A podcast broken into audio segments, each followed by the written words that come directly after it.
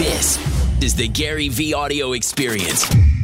What's up, podcast fam? Today's episode is the best 11 minutes from a fireside chat that Gary did with Tyra Banks back in 2018.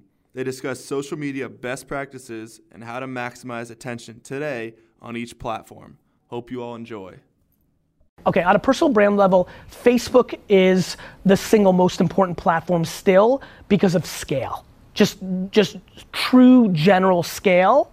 Unless what you want to talk about and what you're about only skews 21 and under, you have to be on Facebook. To me, that's oxygen. And what should they be talking about on Facebook? What- and then let's talk about the, the difference between a personal Facebook page and a business Facebook page with them as the head of their business. Should it be one or should it be separate? what Tyra's talking about is there's two ways to play on Facebook. You can build a business page, a personal page. If you have any commercial ambitions, it should be a, a business page. They work different on the algorithm. You'll have different tools. So the answer is for business purposes, we're here. It's a it's a business page. Uh, you should be talking about whatever the hell you want to be talking about. Should you, should you share family stuff or personal stuff on the business page or keep it business? Uh, no, I, I- I'm a very big believer that people overthink this. I think you can go anywhere with it. I think you're going to look at data and see what happens. Some people resonate on a personal level, others don't. Again, I think this comes down to self awareness. I also think the type of content you post is self awareness. There's people in here that can write their ass off, but like freeze when there's a camera. You know, I can't put two sentences together, but I can, you know, I can do my thing when there's a camera. There's audio, there's pictures, there's captioning it. You're clever, you're smart. So there's a lot of variables. I think, you know, one thing that I want to make sure all of you understand is that the written word, video, and audio have been the way we've always consumed stuff, and it's the way we will always consume stuff. And so I think one of the things is right now the medium is so visual that I think a lot of people here are pressured into thinking it's about the camera world. And I think there's incredible upside in written word and audio. I think everybody at this point understands is a lot bigger than we Which thought three or four years ago. second, because you talked about it last year and it's blown up. Um, Instagram. you know, so Instagram's the next establishment. It is the establishment. It is the most contemporary and important platform, in my opinion. It, it's already gotten to the 50 and 60 year old set, so it's pretty much now at scale, right? Um, there's an awful lot of attention on it.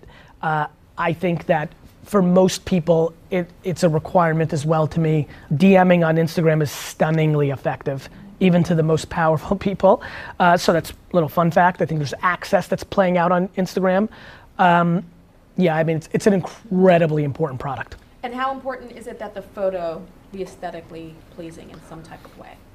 I, I, I have empathy if you come from the industry you come from. If somebody says that they're building a high fashion brand, I still think that Cartier's best move is to show a little humility and a little like not fanciness. So I, I think anything that acts human always wins. So for me, I'm less precious about that. But for you and Cartier, if it, that's 90% of it, I understand that. Uh, but I don't think it means anything. When you talk about my Instagram looks like a mess, I don't, I don't think a lot of people, I think we overthink the way it looks like as a, as a, like a net, I go on Tyra's account and we underthink about what it looks like in stream, which is how we actually consume it. So I've got a different point of view than the market on that. Snapchat, which I don't understand how to use that damn thing. I still don't. I don't know what I'm doing. I'm, I was doing, trying to record videos the other day for something else, but using their filters. Uh-huh. And I was like, I have no idea if the whole world is looking at me this right now. Snap is still extremely big, you know, 13 to 28.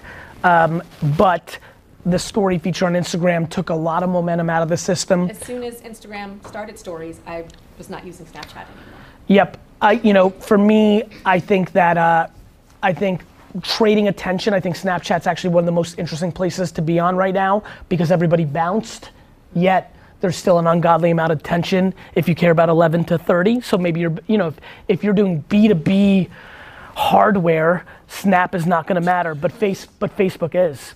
And I think people don't understand that Facebook would for a company like that.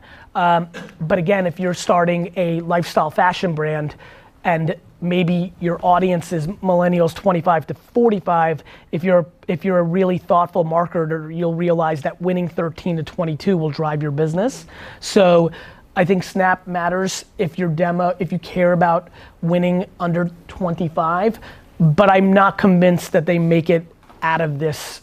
They're gonna have to innovate their product. They're gonna have to come up with something. Now, Snap is very wisely invested in AR. You know, they own Bitmoji. There's things they're doing, and I think Evan's a very uniquely interesting guy. I know him a little bit. I know Snap extremely well, but I think I, I, to me that is a nice to have versus a requirement. Have. Other than again, if you're starting a, a hoodie company, it's requirement. Twitter.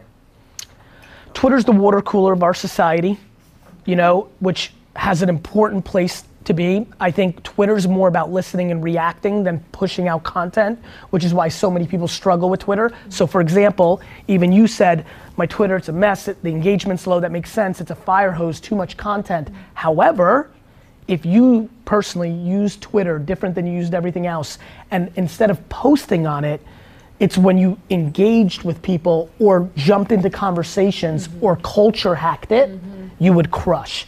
If you my guy is doing if you if you would jump into like when Ninja and Drake are on Twitch, if you jump in and like, boys, leave a seat for me, it would have been huge for you. Got it? Mm-hmm. So it's a it's a counter punching platform around copy. And this is and this is super important. I think you're getting a sense for me. Like, I'm telling you right now, the world is grossly underestimating the strategy and nuances of these platforms like I, I think you can tell this is not like ha ha ha like this is very deep psychographic mathematical creative strategy. Twitter i think is remarkably interesting. For example wendy's is growing their business flat out on the back of snarky and clever twitter engagement. And guess what Twitter engagement doesn't cost you $80,000 for video production. Doesn't cost, you, you see where I'm going? So there's a lot of people here who are qu- quite clever, and that might be the platform. And that is actually, you, you know how it's tough to like, well, what am I gonna post? What's amazing about Twitter is you don't have to do that. You can just follow the conversations, get involved. Like there's a meme right now going on based on do you hear, right? Like the, uh, the two, like I'm ready for you. Yeah, right? Like there's such a place for that, right? There's such a place you, if you could, if you're you have to be creative. It's creative writing.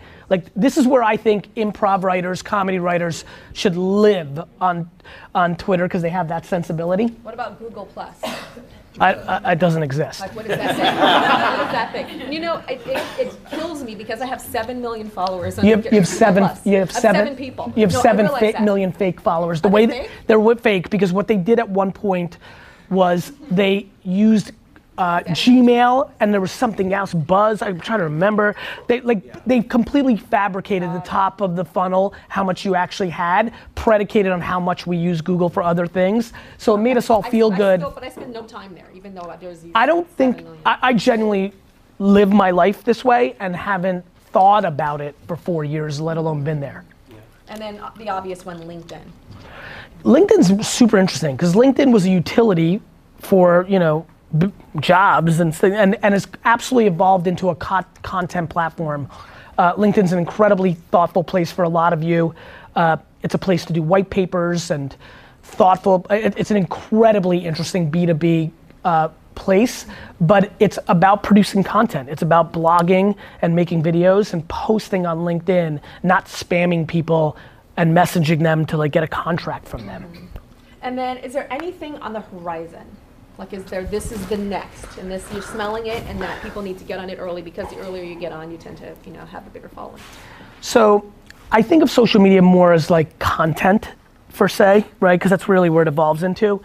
I, I'm completely obsessed with podcasting. I wouldn't call that. So that was my question. Mm-hmm. So last year, you kind of went around the room and said, if you're not doing a podcast, I'm paraphrasing, you're an idiot. I'm paraphrasing, but it was something like that. And me hearing that, not as a student, but hearing that, I felt like an idiot. And next year, I'm going to do a version of that. I love it. Because you said that last year. I was super right about that, and like, and I'm happy about it because it's really helped a lot of my, you know, all my content's free. My audience watches it. I love the idea of like them benefiting, and so many of my audience, because of that rant that I was going on two years ago. I mean, voices, get ready. Like, no question, most exciting thing for me in technology is the voice platform. I mean, blockchain's an unbelievable technology. It's the internet itself. There's so much to talk about. AR is going to be super rad. Machine learning and AI super interesting. But for me, the reason I'm obsessed with voice and the apps that are going to be built on top of Alexa and Google Home and Apple Home Pod is that we're about to be affected for real, for real in about 36 months. Like you are going to, I would say, yeah, I'm looking around like you, you would have never guessed, I bet you, all of you, looking around, just kind of like gauging ages here, it would have been hard for you to believe how much texting compared to how much phone calling you would be doing. If I sat here eight years ago and said, I promise you, 96% of your behavior is gonna be texting, not calling, you would have had a tough time making that leap. You would have said maybe 50 50. I'm saying it right now. Remember it one day. I can't wait for you to email me. You are gonna be blown away by how much voice interaction you're gonna do in seven years. You're not gonna type. You're not gonna type which is like crazy, right? Go ahead. Going to read? So you we're always that we're going to hear it, or are we going to be talking look, into look, it and it look, guys, everything goes in a circle, right? Everything goes in a circle. I didn't think I was going to type in my life sitting in high school. I'm going to be an entrepreneur. I'm not going to type. I'm not fucking use type. Why would I type? Then my whole life became type, right? It's all type.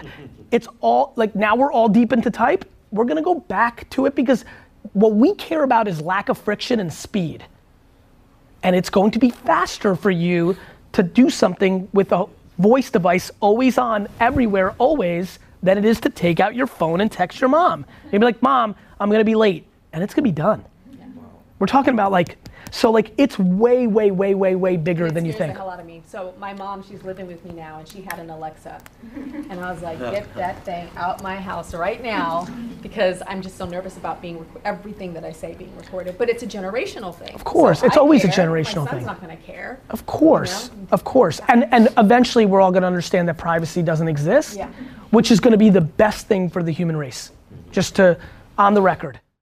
Thanks, guys, for listening. Please, please, please share the podcast and make sure you've subscribed because a bunch of you aren't subscribed. And more importantly, a bunch of you listen every day and haven't told your friends it's the best podcast in the world. I'm watching. Have a great day.